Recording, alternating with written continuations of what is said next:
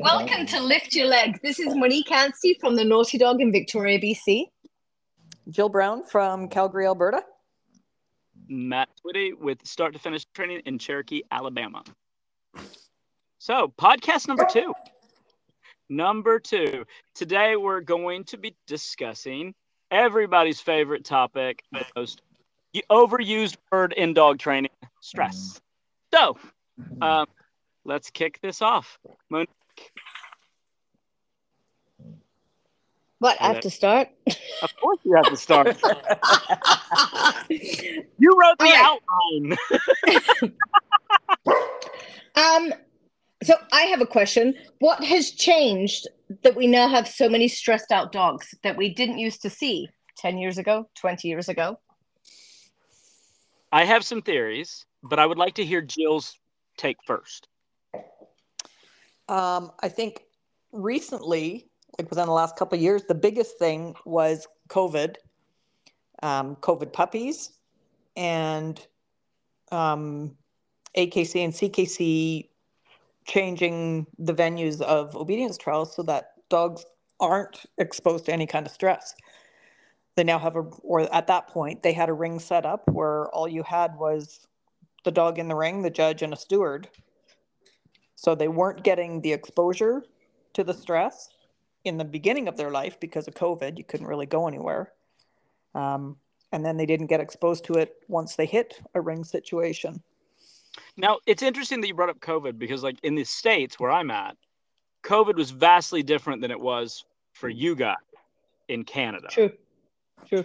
So, so you know, like for us, things, well, you know, I was in Florida. So, Florida being a total different political deal um, didn't close down as much as other states did. So like we still had herding trials and, and things that were outside and stuff like that. Um, you know covid covid's a really good a good point because we hear that a lot. Like i'm sure as dog trainers you guys heard covid puppies were a problem and you know blah blah blah. I actually um, thought they were much improved but whatever. Yeah i mean i kind of thought that i kind of felt that way too uh, just because, and hear me out, I only felt that way because I honestly think we may do way too much. me too. So the COVID puppies I saw were way improved because everyone didn't get to ruin them before they got them to me. So they didn't get to overwhelm them by going into 28 stores and 28 play groups in the pet store. All of that was kind of shut down. So they never just had that chance to wreck them. But now I'm seeing right now in my business, I'm seeing more dangerous dogs than I've ever seen before, and they are kind of of that age range. Yeah. yeah. I think you're so right. Like, the fact that they weren't able to do all of the the crazy over socialization um, certainly helped to a degree, but I think people dropped the ball after that and didn't didn't or weren't able to do the stuff that they should be doing. Well, there was so many, people that were either afraid of COVID, and and even after like mandates and things kind of were, lit, were lifted, or things rules were put in place, still went like uh, above and beyond being afraid of it, or you had the other people weren't afraid of it at all, and so like those two groups are not going to mesh well. Um, and so like you definitely had different people coming from different different walks. Um, you know, so like COVID was one thing. What are some other things, Jill, that you thought you thought that about you know ring stress or even just stress in like pet dogs you see? Like I've ran into a rash of dogs that when they come to me for boarding, like they immediately get loose bowels, like immediately. Like it's it's a very weird what loose bowels. Like they just oh okay like stress stress diarrhea is, something that I see a lot, and it's not even from training. Like they're just in a different location. Um, yeah, their their mental fortitude just isn't there. I think, um, not directly, but I think dogs. I don't think this has to do with that directly, but dogs haven't been allowed to learn to deal with stress. The big thing now is don't stress your puppies, don't stress like people are so protective about their dogs, which, yes, as a young puppy, you should be. but now they're to the point where they won't a lot of people are to the point where they won't allow their dogs to experience and deal with stress. So when they're put in that situation they have no idea what to do with it. It's one of the greatest things about monique's building bravery is to watch dogs have to deal with it. Like monique um, you know, I've been to, to a couple, I, and I've been to your class, and I've been to a couple of seminars now. I hosted one, and then I, I was with you, Illinois, and um, at uh, Canine Junction. Our friends Teal and Rob, hi, just shout out. Um, but, like, but truly, like, you know, the the reality is, is that you watch people and how they handle those the, those situations. And and to be honest, I was one of those people. Like when you told me to throw Gurley's dumbbell into that that balloon tent, I'm like, you're out of your mind. I Jill did the same. Yeah, Jill like, did exactly the same with Sizzle. Yep. Yeah, never gonna do that. And then to watch my dog go in there and start popping damn balloon, like it was, it was incredible. It did the polar opposite of what I actually thought was going to happen. Um, you know, like that like I told you, I tell people all the time, like it's the most terrifying thing and the most exciting thing you're ever gonna witness. Like it's it's completely crazy. Um Stop being but, such a baby. It's not terrifying. It, it is terrifying. Like, it's terrifying. It, it is the owner. Yeah, for type A people, it, it's a little terrifying. Um, but like at the same time, it was so refreshing for me. It was like that moment that when we were all in group and talking about, you know, you're like Gurley desperately wants to bite you, and you're out of your mind. I'm a dog trainer, you know, like no dog is ever going to bite me. And then, you know, I start looking like a heroin addict. Dog's like biting the crap out of me all the time, and I'm like, my dog has attitude. You know, it's like it's like it's a total mindset. So you know, I can I can I interject now and tell you that I don't believe in ring stress? I'd like to explain why. why. Yeah. Okay, so what I really feel is that we never taught the dog to deal with stress. I we agree. never so we, we never taught the dog so we can teach behavior without teaching emotion or without teaching confidence so you can teach beautiful go outs and have a dog will not do a go out that's not training. That's not that's not the technique that you use to teach go outs. It's that you didn't build the dog's mental fortitude. So, like for me, I want a dog to fail every ounce of every part of a behavior chain, and I want to show them how to be right and what the consequences are for not being right at that stage, and move it on that way and I what I tend to find is a dog that says, you know what, I can handle that. I can handle Matthew, that. this is just because you're mean. pinch American. Isn't that what y'all call me? Uh, but but truly, like I feel like the more that I just explain to the dog, the easier this gets. I agree. However, where Jill trains, like the people that she's training with, they do all of that. They're top notch trainers. So if she's seeing ring stress in people that she knows, those dogs will have been experienced to all of this in classes. Oh, but let but let me clarify. The majority of the dogs that I train with, I don't see that in the ring. All right then. I you lost it. your point. Yeah, I see it in other people. no, I see it in other dogs, but I do believe ring stress is out there. Why people forget that you can use food. That food is a stress reliever, and like a or you can use a toy, and a toy is a stress reliever. But those things that you have to put whatever consequence is going to be there, you're going to have to put it, layer it while you've got the food. I see so many people not putting a correction to something, and yet they're taking food away, and it's like, what are you doing? Like you're asking I, am gonna, to the dog out. I would do it differently, Matthew. So with me, like pet dogs, competition dogs, they get taught it, they get rewarded for it. It's games, it's fun. But there comes a point where I'm going to add stress to the game. So in pet dog class, like I take their leash, make the people run away. So I'm now standing behind the dog, and from the other end of the room, they have to tell the dog down. You'd be shocked at how many dogs cannot think in that moment and actually execute something that they know just because I'm standing behind them. Oh, so dogs just aren't taught to think through stress in any way. So in puppy class for me, I'm teaching it through the box, the tarp, just adding different stimuli. But there comes a point in every single command that your dog needs to learn in the proofing stage to actually have a component of stress and still do as you're asking. Yeah. So like I feel like once you have that, the it when, and when I talk about a correction, so I use shaping, I use extinction shaping as a correction. So like um they keep changing the words on me, but like ex- extinction, I'm like, what the hell is that? That's me too. shaping where you're not helping the dog at all. So like like in heeling, if my dog's forging, I'm gonna do a freeze and stand still and wait for the dog to think through what how do I how do I get to go forward again? How do I get to get a reward? I want the Jill dog would just Jill would just reward the dog. to Jill what I does reward. say, what do you do when your dog just goes further forward? no, but like truly, I would, I would freeze and I would wait for the dog to come back into heel position. I would reward. I'd take off. Oh, you're so brilliant, and then you know move on. Um, that little bit of stress in the what the the the purely positive group actually had going for them, in my opinion, was extinction allowed that little bit of stress to creep in and made the think through it. So like I loved that part of it. So I would use that as a correction, especially on a weaker dog. Like if you're talking about a dog that's weaker and softer, like Gurley, like that worked brilliantly for a dog like her. And like the mo- there would be days where I would freeze and she wouldn't know what to do, and she would offer me all kinds of behaviors, but I wouldn't do anything else to help her. I'm like, no, I'm not helping you.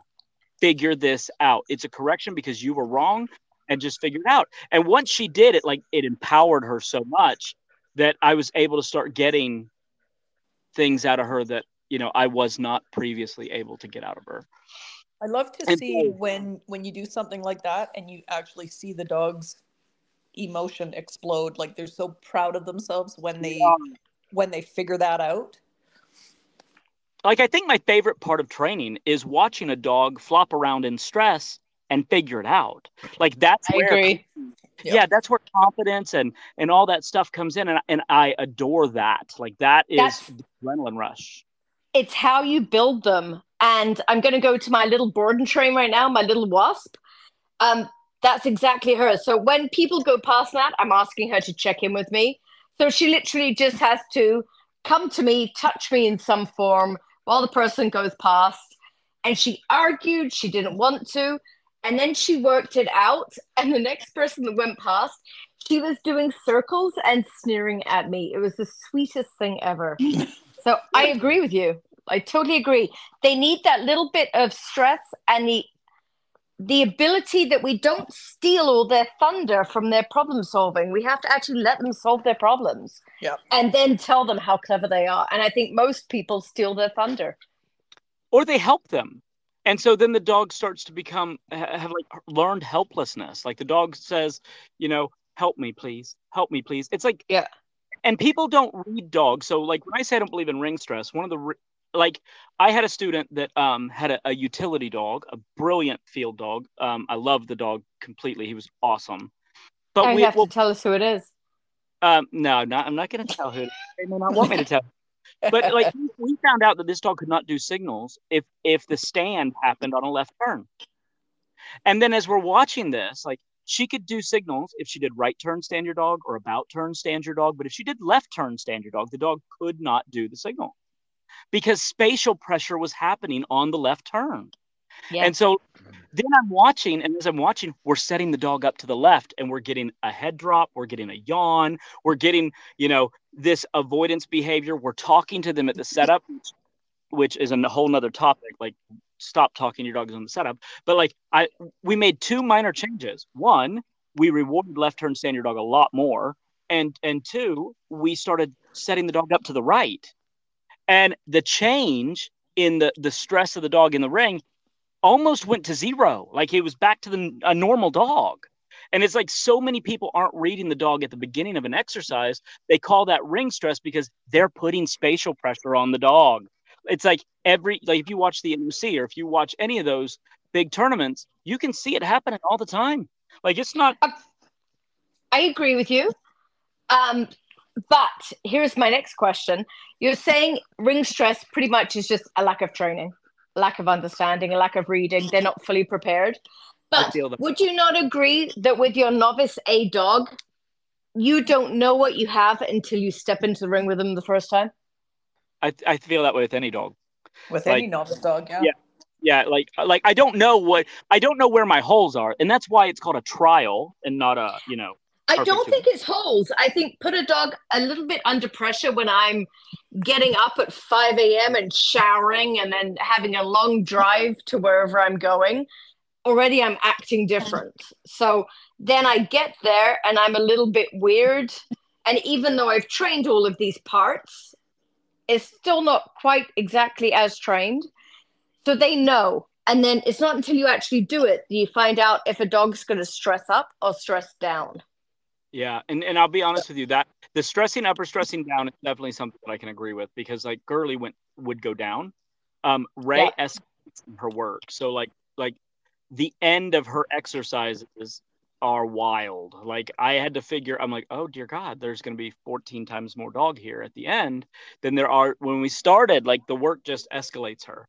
Um, I wish I could say that was me. It's really kind of just her. I think it's the dogs. Every dog is different, and you don't know what you have until you actually step a step in a trial and compete.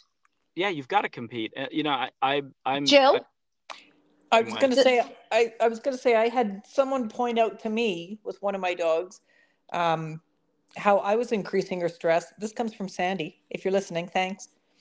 Um, love- but I would go into the ring, set up my dog, and if she wasn't right, I would make her fix it. yeah, So right from the get go, I'm You telling my them. dog she's wrong, right. and she's starting off. She's starting off the exercise at a negative. Well, and don't you think that we also have like negative? We can create negative commands like heel, pop. Like there's nothing that's going to be fun about that. So like like you say heel and you give a correction one too many times, and you, then you go into the ring and and you say heel, and that might be in the forefront of that dog's mind. Yeah, Like- where's the pop coming? Right. no when- offense. Okay, no offense, but which of us train that way? none of us do. But Well, I but haven't Thank you. very long time. but keep in mind like back in the day and and even to this day like i will still see some of that like i'll see as you know as i travel around i'm going to see some of that and i'm like you've got a negative command here like you Yeah. need to make your command positive because that is going to look like ring what you would consider ring stress really what it is is it's the the backlash of a negative command Yep. Okay, we're moving on to our next one. Matthew, you said silence is golden. silence is golden yes people talk way too much um, Like So- you. I, I i'm guilty shady. Um, so look, like, I, I'm very guilty of that. Like I'm, I'm guilty. I had to learn this lesson the hard way. Um, when I had my my incredible little Brandy, like she was a wind up toy. She could have cared less if I was talking, not talking, helping, not helping. Like Brandy just wanted to do anything that I wanted her to do. When I got Gurley, Gurley's like, "Oh no, buddy, you got to learn this. Like you're gonna learn all of my lessons, and you're gonna learn them hard because I'm never giving this to you. And so, like, the more I talked, the worse she got. Like, the worse she got, the stressier she got. So, like, for me, I want my dog to know that rewards happen when things are quiet, not offering me behaviors when things are quiet, reinforcement happens when I'm quiet. So, like, like I do like marker training, but there comes a point where even the marker becomes help. Like the markers get like the word wrong. So if I tell the dog wrong, which means try something else, um, if I give you a signal and you don't take it, and I yell wrong, and you take the signal I just gave you, I, it's become help. So like I've got to back off that, and so then I've got to decide. Okay, at this point, what's going to happen if you you do this wrong? I'm going to probably apply some spatial pressure. When you do it, I'll back the spatial pressure off. Um, I'm going to go that route first um, before anything else because I feel like dogs respond to spatial pressure much better than they do us giving a bunch of negatives. So that's going to be the first thing I'm going to do is I'm going to cut the talking, like stop talking. So you're saying with Gurley, the more you talked, the stressier she got? Yeah, like she'd get to where she would pace. Um, if I was And- like he, if I kept I would- repeating, I I think with a lot of people it's it's the opposite. Like as long as you're talking to your dog, they're up and happy and working with you. it's the minute that you go silent that the dog goes flat or starts to worry that they've done something wrong. Well, and In I'm not com- that in competition obedience, I agree, Jill. In the pet dog world, it's the opposite. Like Right. when stuff's about to go downhill, people start chatting away, like, it's okay, you can do it. And if they just shut their mouths and were silent, they would do so much better. People need to learn Yeah. to play poker. yes. Yeah. They're terrible poker players with their dogs. And, And and I, I- this is my biggest complaint about rally. Like it's my big complaint. Like I like, I love that people are doing stuff with their dogs. Everybody's like, you don't like rally. That's not true. I don't like what it does to competition obedience, which I'm a competition obedience trainer. Like that's Yeah. what I do. So like Agreed. I don't all that talking when it's silence. Now we have what everybody thinks is ring stress, but it, it's not. It's that you've never taught your dog that reinforcement happens when you're quiet. Yep. I agree. And starting out in rally, peop I mean, a lot of people think that rally is the way to start to get your dog used to being in the ring. I think that's a disagree. Yeah. huge detriment to the dogs because they go in and you talk the whole time. All of a And sudden you walk hard. in. Pardon me. like rally, real rally like if you did it like obedience there's a lot of crap to do like there's a lot of stuff to teach the the hardest part is reading the You're digressing. yourself. You guys are digressing. Stay on topic. oh, God. Dress. sorry sorry sorry All right, Jilly, you said that over socializing is one of your things that you see. Over socializing of puppies. Uh, did I say that? Yeah, you did. I have to think now. Um, All right, I'll let you off the hook. I am going to add to that that I do believe when you bring your puppy home for that very first week, puppies need to be left home. I see so many people proud that they took them to 58 places in the first week. Leave them home. They've had enough with the, leaving their mum, their pup, their siblings. Leave them Agree. the hell home. and that's probably where I was getting at. Like, people are wanting to do all of these. Go to the dog park. Worst place you can take a puppy. I mean, I, there's a meme that says they only call it a dog park because disease-infested Fight Club doesn't roll off your tongue. like that, it's so true. So people are throwing their puppies into all of these situations where they think it's helping with their socializing, and it's it, it, it's just backfiring on them. I think for me in my business, over socializing is almost a bigger problem than under socializing now. I see all these puppies coming into class that are so stressed out because they've just been overwhelmed. They are now at the point of dreading getting in the car. They vomit when they're in the car, and it's all because they don't know where the where their poor things are going to land up next and what they're going to have to deal with. I remember somebody once said to me, I, I had taken a dog from the SPCA at about six months of age, and he had zero socializing. And I thought this was the worst thing in the world. And a friend of mine Nope. said, it's not actually a bad thing because you're he hasn't had any negatives. Yes, You're starting with a clean slate. He just hasn't had any experiences. I agree. I And totally was- agree. Yeah. Over socializing is the worst. Is a bigger problem than under socializing for me as a trainer. Yep. Matthew. Agreed. I you know I I really think that you know there's a lot of things that would be great. Like I think that it'd be great if you spend a lot more time just training your dog on basic stuff. That would be great if you're going to add more. But in competition, we see dogs that all they want to do is socialize with other dogs. Like the Ugh. human there. You know, um and and just to give her a little bit of credit because she was she's a brilliant trainer in her own right. But Betsy's Scapicchio Who's told me- her? Okay. Got now, it. Betsy Scapicchio told Betsy- me she's you will never be as fun as another dog, and she's Yeah, absolutely right. So, Absolutely. so like you See, I need don't to. have that. I don't have that experience with my dogs. They're like, keep those other dogs away from me. Well, and you know, most of our bitch border collies are like, ew, yuck. yeah. away. Um, but but you know, when like Rascal loved other dogs, and for the first six months of his life, I didn't let him socialize with other dogs because I wanted him to bond with me, and, and I feel like until I can see a puppy check me, like, are you checking in with me? If you're checking in with me, then I might let you play with another dog. But if you're not, if you're not already checking in with me, and you're not, I'm, I can't talk, and you stop and look, you're probably not ready for the responsibility of playing with another animal that that could tick you off and get in a fight or you know there's just Like there's a lot of training before you get to play with another dog that needs to happen. I agree. I totally agree. Once you let them play with other dogs, you know you're going to lose control. So make sure you have that control in advance and that you are important to your puppy before you bring that in. Otherwise, you just teach them you're irrelevant and all you become is a cab drive to the dog park. Yep. Agreed. All right, our next one we were going to talk about was one of mine, and it was not knowing clear boundaries.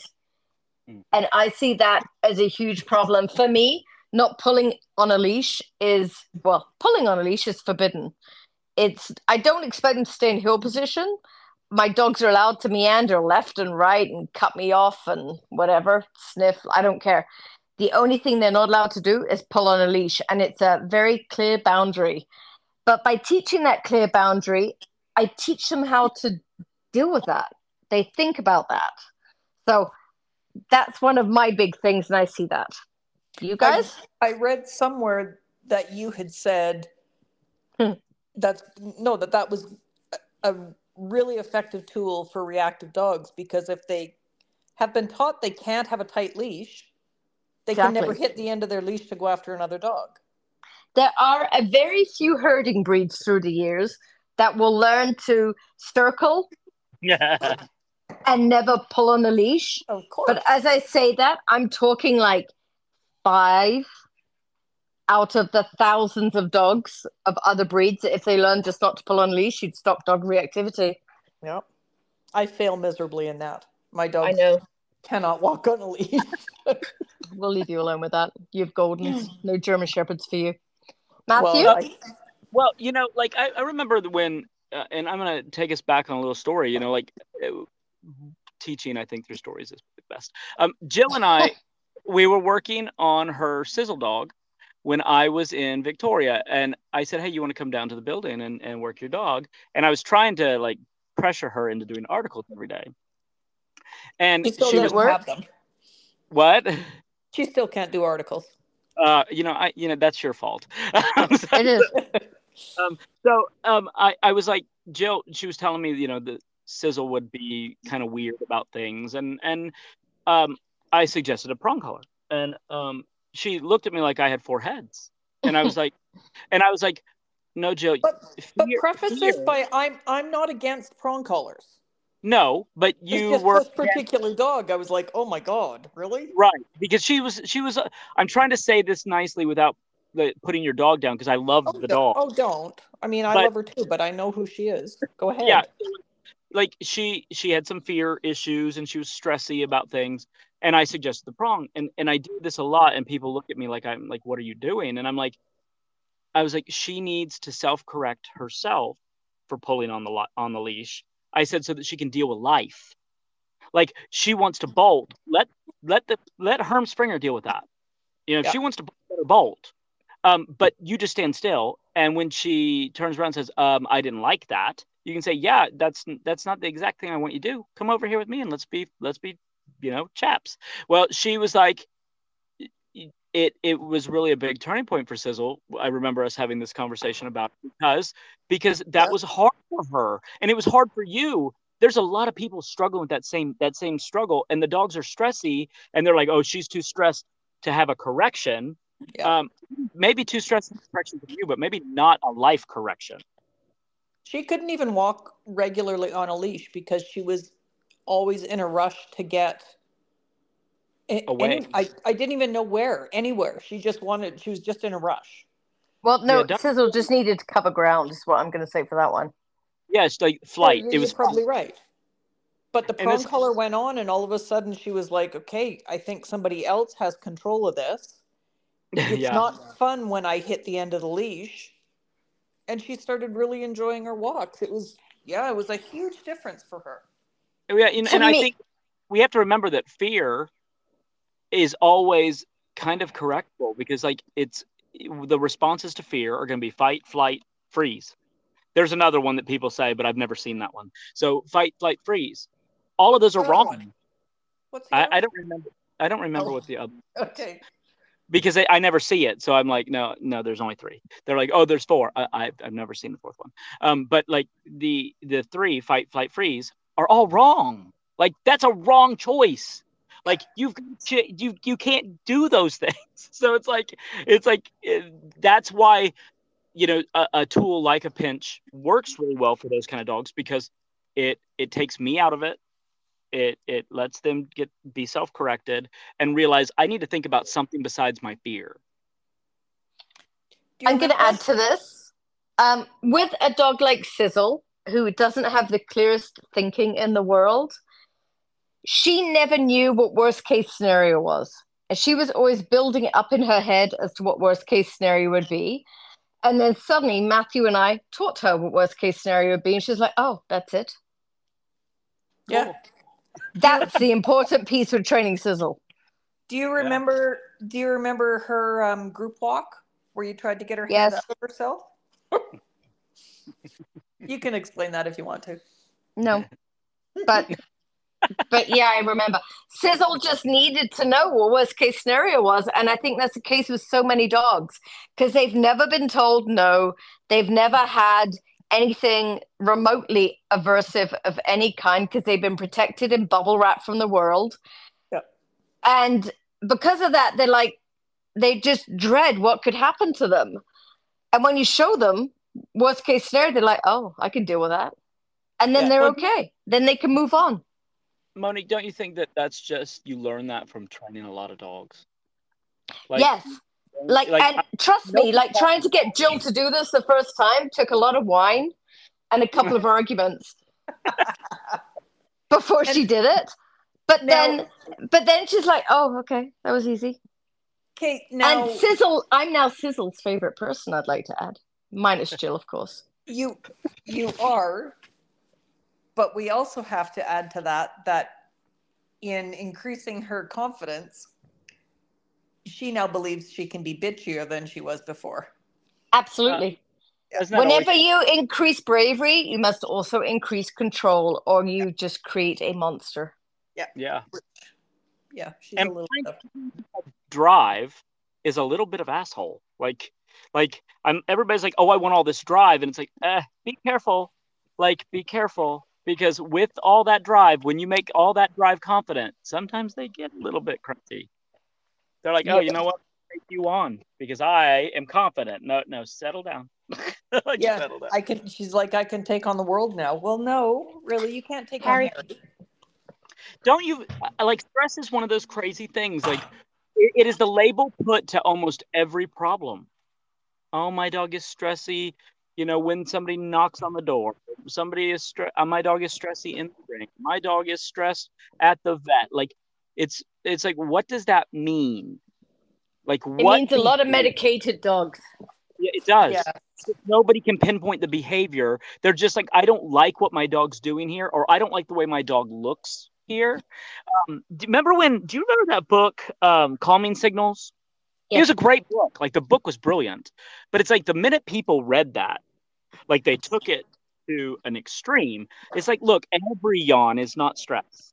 Every yawn I I have taken that book a very different way. So I think that when people walk in an arc towards a dog showing a calming signal, they're actually showing weakness. I think they'd be much better off walking a straight line. I I actually only got to the yawning part of that book. I, I, well, you're ahead of me. I was gonna say, I guess I need to read that book. Yes, you do, you Jill like we, we really need to go past yawning you know like we we need to get past that. But like um so like with again you know just because we're talking and we're talking about stress one of the dogs i had worked with a lady brought to me and the dog she's like can you tell me what's wrong with i'm going to let you guess what's wrong with his performance. I'm like oh god please no tests. Um so the dog comes in and he's really cute he's really cute um he he sets up for his stuff, really attentive. The lady walks away, and in the walk away, I guess he yawned. Um, she turns around. He does a fast front, a, a sharp finish, and she, did you see it? And I'm like, see what?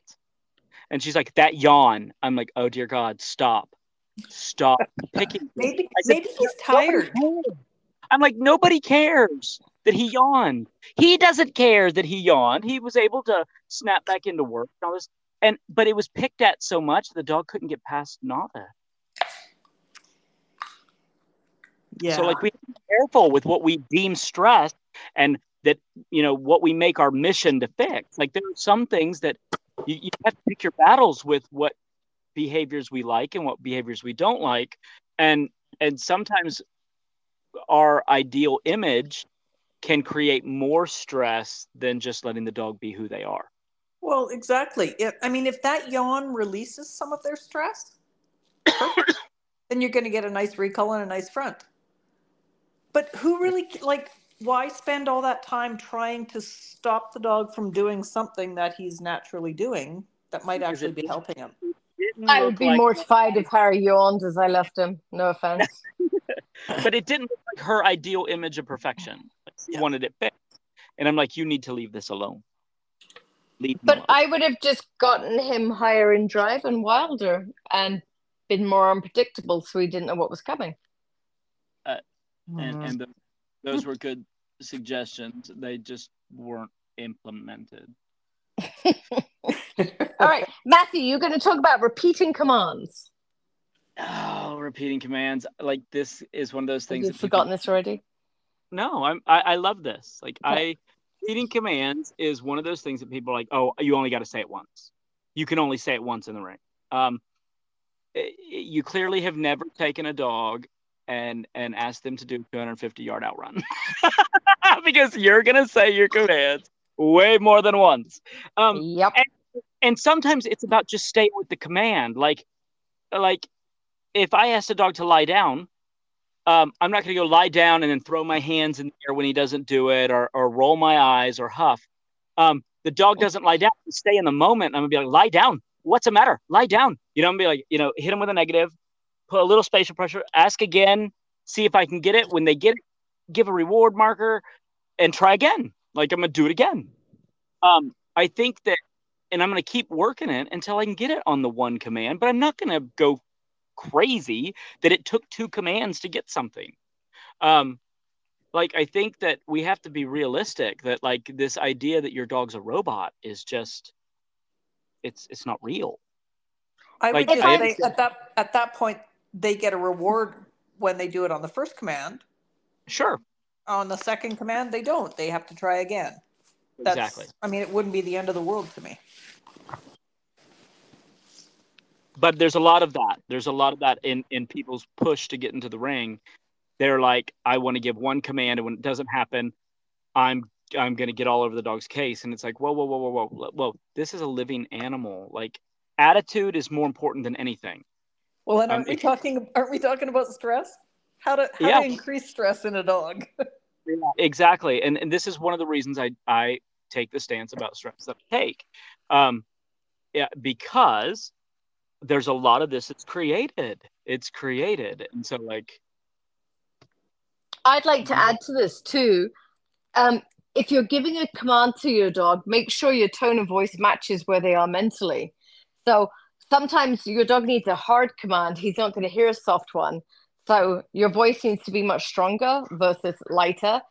If you are light, they literally didn't hear you. It's the same as me. Like if someone's just casually talking to me and I'm totally focused on something, I don't hear them. I just block them out. You might have to yell at me in that moment to get my attention. Never it- that happen. the yelling in that moment isn't aversive at all. It was just enough to snap me out of what I was focused on.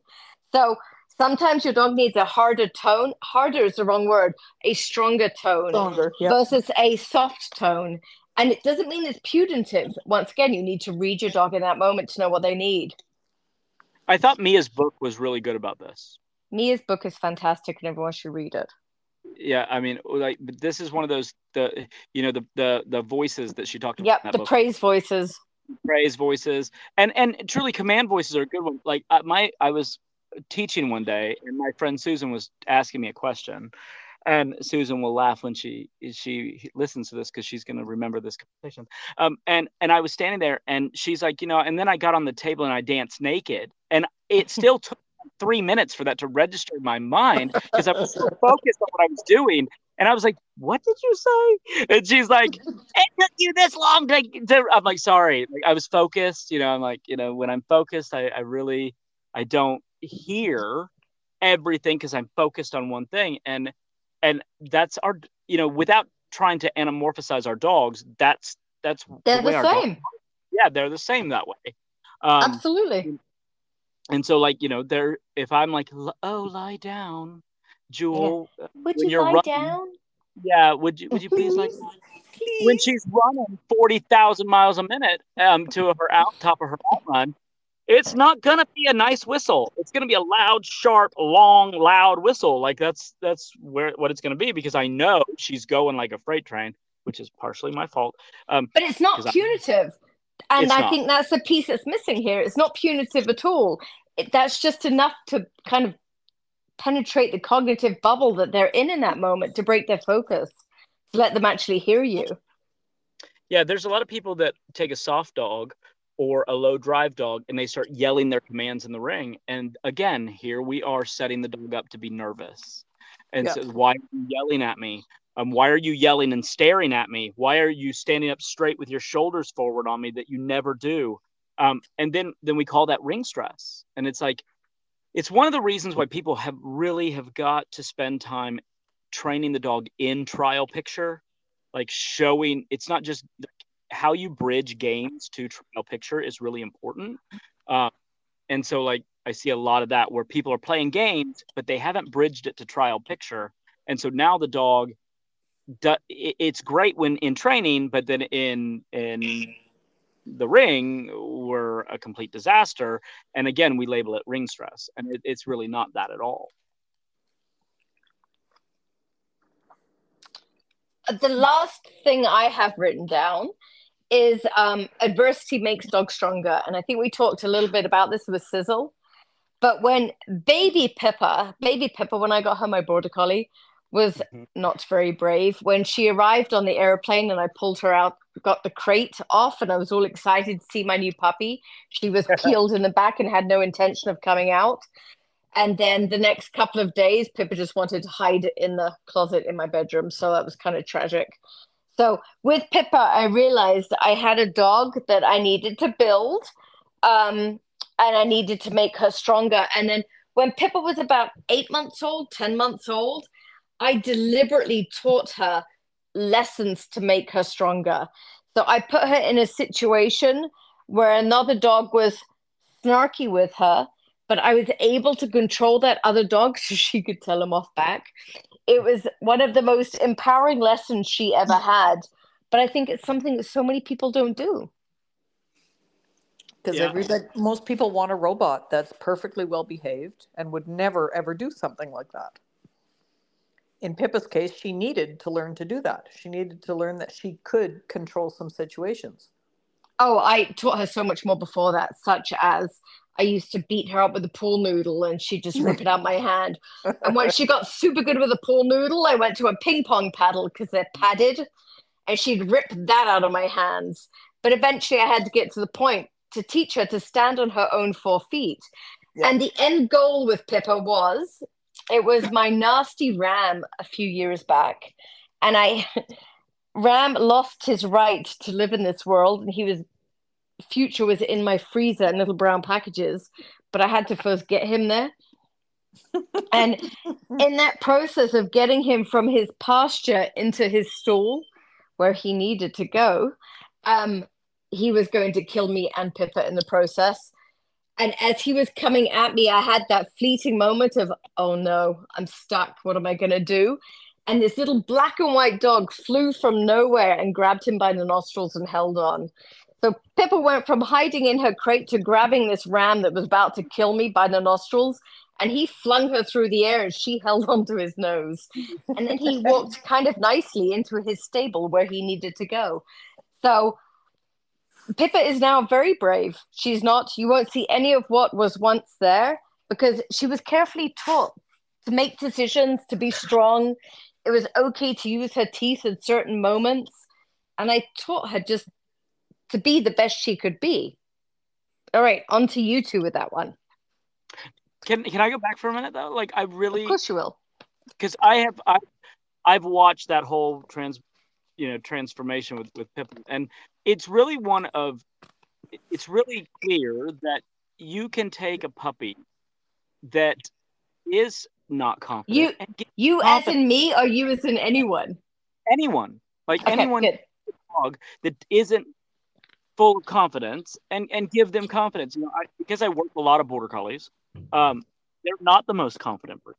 So like um they they require a lot of building. They can require a lot of of pre now at least the working collies. Like i, I don't have a whole lot of experience with the others but Neither a working is is a is a collie that you know that it they're a sheepdog. And so like they were bred to take they can be a little sound sensitive that because they were bred to take a whistle at 750 yards. You know they were they were bred to understand pressure um, spatial pressure so they feel it more than other dogs. Um, those are things that like you have to be aware of when you're working an animal. It's like when i told you in the last podcast i don't i don't feed um, my puppies initially. It's because if i if i'm starting to give them food i may run into a problem where I spatial pressure and they're leaving and now I'm bringing down the cookie and then I'm feeding that leave. So like there's there's just some pieces I want to make sure there first. And and I think that everybody should have the ability to to build confidence in a dog. I think fear is a smart trait. I don't like the response to fear, but a dog that wants to stay alive is a good thing. I thing. agree. Yeah. Yeah, I agree. Yeah. Even your wild animals. I mean, you see fear in them trying to bolt from anything that's different or new. Fear is like not a bad thing. It's the recovery. We need to teach a fast, swift recovery. Agreed. Yep. And and that's for another podcast, but we could talk about ENS and puppies at that point. Oh, don't you might not want to with me. Yeah, don't don't don't No. go there. That, that's a, a topic for another day. That's a debate. That's a debate for another day. Because we're not on the same page on this one, Matthew. That's okay. I think it would make, make for a very good conversation. But for another, Maybe, maybe I should do this breeding with Prada, and then we could like test it out. I think if you breed Prada, you should give me four puppies and you get four puppies and we get to judge them. But you, you can't take them away from their mom. You, you can at five weeks old. Yeah, but ENS has to be done early. Yeah, but we're not doing that. I'll shut up now. So I just have to do it with four of them and not with the other four? yeah. Or with my luck, with eight of them, not with the other eight of them? be that would definitely be my luck. Uh, there, is there anything else we need to talk about? I think this is Have awesome. we gone into like why? Because back when, if we're going back 20 years, not pre COVID, we didn't see the stress in dogs that we're seeing now. Why? Because dogs were taught to deal with corrections. They agree. weren't they weren't they weren't treated like children. They were treated like dogs. If they did something that was unacceptable, they were corrected for it. And they learned to deal with it. That's life. Don't be an ass, you won't get corrected. Nobody wants to correct a dog nowadays. Yeah, and and like you know, I get a lot of flack for the ear pinch, but to me, it's the ear pinch is no longer about teaching a retrieve. I can shape a retrieve all day long. I can do a motivational retrieve all day long, but the ear pinch teaches a dog to think in pressure. Yeah. And it's also done at a vital age of a dog. Right? I mean, yeah. I mean, there's there's a lot there's a lot more to it than just pinching ears and making dogs scream. Like, I, I'm done with this. Matthew, 20 years ago the like i think of the farmers that would stroll into town or drive into town with the dogs in the back of their truck. I'm not advocating that. I hate it. But the dogs would go to the the farmer would go into the pub for a beer. The dog would lay outside. Yeah, and they knew that that was what they were expected to do because Harry When could they- do that. yeah And they wouldn't chase yeah anybody. let's do that with harry Still with a mom. oh good lord let's do it with harry and with sizzle two polar Let's opposites encourage everybody to do that with their dog. Oh. But the dogs knew what was expected of them because they were corrected for the wrong behavior. and so many people are afraid to do that nowadays. And you know, I believe in positive reinforcement. I also believe in the release of pressure, and I I, I think that there's, I think that that's that's a lost art. You know, like I, I came from horses. Um, not super big into it, but big enough into it to understand that you train a, a, a prey animal with pressure and release. And the same is for our dogs. Like pressure, even when I'm using food, there's still an element of pressure there. Um, I don't want to take away the food until I've built them it, um, to where they can handle the pressure of the correction because you can't use the correction until the dog's built understand it. So, like, that's how I tend to do things. I'm not saying that there aren't one and done type corrections um, for certain things, but for the most part, like I think that that dogs need to go through a lot of training in the presence of food where you're applying pressure. So like I really believe more in lure correct than I do in lure reward. Explain, lure correct. Explain that. And and apply this to pet dogs too. So, like, well, it, it applied to any dog. Like, if I was going to administer a correction, so like, let's say I was going to administer. Oh, you're talking pop- like Celeste. What? Are you talking like Celeste? What do you mean? Uh, continue. I'll shut up. I have, yeah, I don't know what you're talking about there. Um, so like, um, if I was going to administer a correction, I would put a cookie on it, which was an old Patty Ruzzo kind of thing. Okay. Like I would give the correction, I would pop and hold the food. And so when I gave a pop and the dog jumped up for the food, I'd let them have it. And so like by doing that, what's the I'm, pop for? What sorry, what's the pop for? So like let's say that I was gonna make a pop equal escalate. Okay, so like a pop means go get me more. Okay. okay. Which I, I use frequently. So like I would pop and hold the cookie above the dog's head. And when they ate it, I would release the pressure of the, the, the pop and I would say, okay, you know, have, have fun. So then I but would. But a pop is pop. instantly released, is it not? But by being a pop? It, it, would be only instantly released when they jumped. So, like, I would apply okay. the, the, pressure, wait for them to jump. They jump, get the cookie, and then all of it would be released. And so, like, I I do a lot of things that way. Like I I pinch to food before I pinch to a dumbbell.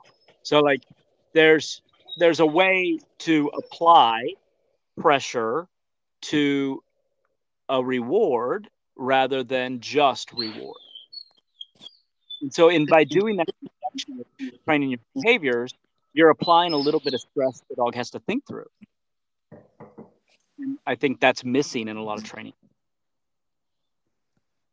I think everyone's just so scared of having any form of this conversation, period. Agreed. You don't want to be out in public doing any kind of training and see somebody, have somebody see you put even a minor correction on your dog and they're all over you.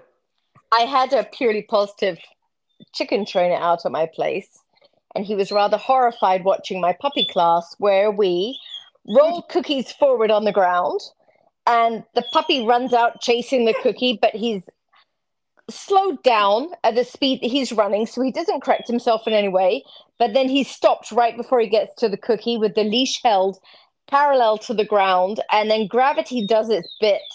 And as the puppy's trying to bat the cookie with his feet, he falls into a down position. You just say down and reward him for the cookie. And Chicken Trainer was horrified by this because the puppies had to go through that moment of stress.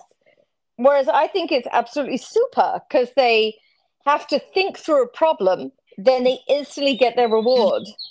And I think they're the stronger for both at the end of it. So, in no way was a correction given. It was just a withholding of the food that they wanted. But he didn't like that. And I, I think, think, that's, that's super. I think that's super with puppies too. That's part of the problem. Like right now, the R plus movement tends to not like extinction. Like they don't like shaping where the dog doesn't completely know everything that, that's going on. That little bit of stress in that shaping for a weaker dog is a beautiful correction. Um, it's it's a non-physical but completely mental correction. And, and in a way that's what you're doing. You're you're basically holding the puppy back. It forces them into a down and then you yeah. release the so the you you basically did a NePoPo for lack of a better term it was negative and then it was positive release of pressure, and then to the cookie was another positive. So it was it was a negative with two positives on it. Like I, yeah. I love that. Like I, I, find that brilliant. And you know, Bart um, and, and, Michael Belin, they they developed that whole NePoPo system, um, which I don't know a lot about, but I, I can tell you that I like the idea of a negative with two positives. Um, if you're going to give a negative, let's make two positives happen. uh, I'm not even getting technical. All I can tell you is these puppies learn to think through stress just by silly little games done like that. That's brilliant. Hmm. But we think is brilliant, you know, other people may not think is brilliant. And like like I said, I don't want to come across as like we don't use positive reinforcement. Like we do use oh, positive.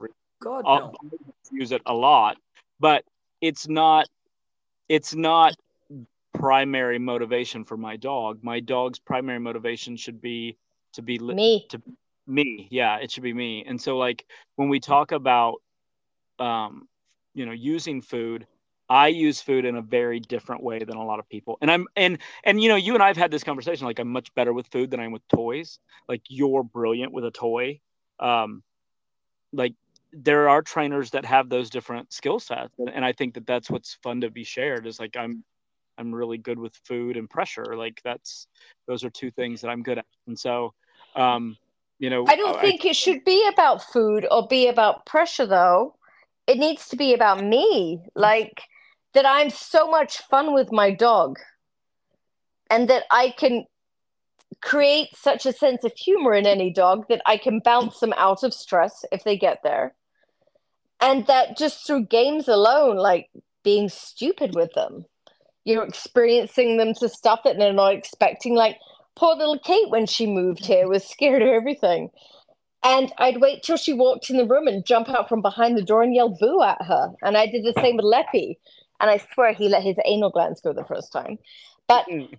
that stuff's super important. Like just being unpredictable and fun and stupid. Well, I always tell used to tell people with Shelties, I'm like, look, if you've got a Sheltie, you need to wrestle with your Sheltie. Yeah like wrestle with them, like get on the ground and, and roll around with them. You know, there's this whole, and this is for another podcast, so I'm not going to bring that up. But it's like a whole vernacular thing that that is happening right now. So, like, you want to make sure that you're using all the latest vernacular, which I can't keep up yeah, with. No, like, I don't. I don't. I don't either. no. I don't because my I... people that I'm working with don't know those words, and I don't need to pretend that I'm cleverer than them by using them either. So no I tend to find the people that use them are, are horrible dog trainers. I agree. So I refuse to use the words. there we just lost a group of people. Uh, it, but is it is it a dictionary like contest or is it are we training dogs like which this which is how is? we made but it's the vernacular it's how we made dog training so really hard for people that no one thinks they can do it anymore without hiring a professional and they can just Play go roughhouse with your dog and be normal with him and stop answering every problem that he comes up with. Help him with it. Such as a little puppy that can't go up the flight of stairs. I'm not going to carry him up the stairs. I'll carry him up and place him on the second last stair, and he has to do two. Then I'll, I'll tell him, him how clever he is. I'll leave him down there and eat a sandwich. That's because you are mean. Yeah, because you're mean. Come up the, the stairs if and I will share my sandwich with you. But if you stay down there, I'm going to eat it in front of you. I'd be doing those set of stairs in no time. It, it, well, most puppies. Jill, I bit back my last comment there. If it was a glass of wine, is that what you were going to say? No, no. I was. I'm holding back because it's too mean. you saw that over the summer, is what you're thinking. Nope. I think we should end there. I do too. Like you did not be mean. Like we've well, we've we've I'm rolled around. Broadcast my meanness. Uh, we've rolled around a lot tonight, and and to, to be honest with you, like it, this is a really great conversation. I'm I'm super excited for people to listen to this. Um, we do need to remind everybody to either like, follow, share, please like, follow, share. Um, make sure that you do that for us so that we can we can get the podcast going and, uh, and keep our momentum going with people that are following it. Um, so a couple people have asked me how they can support the podcast. We don't have that set up yet, but we will. um, and we will come up with some things to do for people that are supporting it. If you would like to advertise on the podcast when we get a little bit bigger, you're welcome to do that. Contact Monique or myself or Jill, and we will we will take- Contact Jill. yeah, con- contact Jill. She's not laughing right now. Um, so yeah, contact one of us, and we will we'll figure out how you can be involved. Thank you. Thanks, guys. This was fun. That was Bye. yeah. That was an easy hour and a half. See you next Tuesday. See you next Tuesday. Bye, crazy people. Bye.